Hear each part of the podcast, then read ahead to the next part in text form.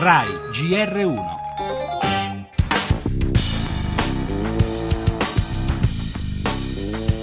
L'Italia non ha preso nuove decisioni sull'utilizzo dei nostri aerei in Iraq e se dovesse prenderle ovviamente il governo non lo farebbe di nascosto ma coinvolgendo il Parlamento.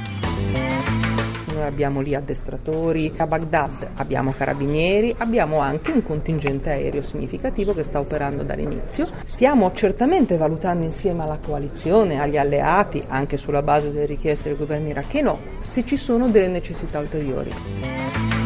Io non lo so, chi sa ragione e chi no per sconfiggere la predicazione di odio diffusa dal terrorismo fondamentalista. È necessaria la collaborazione di tutti. Iniziative individuali non riescono ad affrontare adeguatamente questo problema. I nostri aerei tornado sono davvero destinati a bombardare le postazioni dell'ISIS in Iraq? A precisa domanda il governo non conferma ma nemmeno smentisce. Avete sentito i ministri di esteri e difesa Gentiloni e Pinotti dopo la bomba, è il caso di dire, lanciata dal Corriere della Sera. Nuove regole di ingaggio per i caccia italiani di stanza in Kuwait, dalla semplice ricognizione a missioni pienamente operative. Una richiesta esplicita fatta dal presidente americano Obama al premier Renzi, almeno secondo i più accreditati retroscena.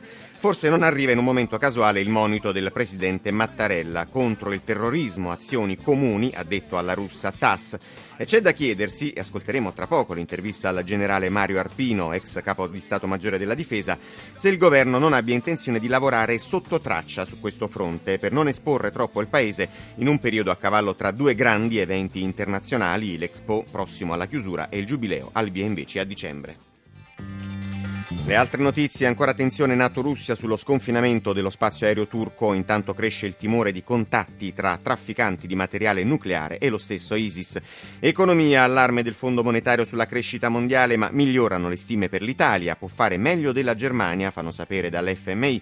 Il sinodo sulla famiglia, richiamo di Papa Francesco, la comunione ai divorziati non è l'unico tema in discussione, intanto hanno indignato e creato sconcerto le dichiarazioni di un sacerdote che in un'intervista tv giustifica la pedofilia. Cronaca ha aperto un fascicolo sulle spese di Marino, poi il cinema, James Dean rivive nel film Life e lo sport, parleremo in particolare della nazionale.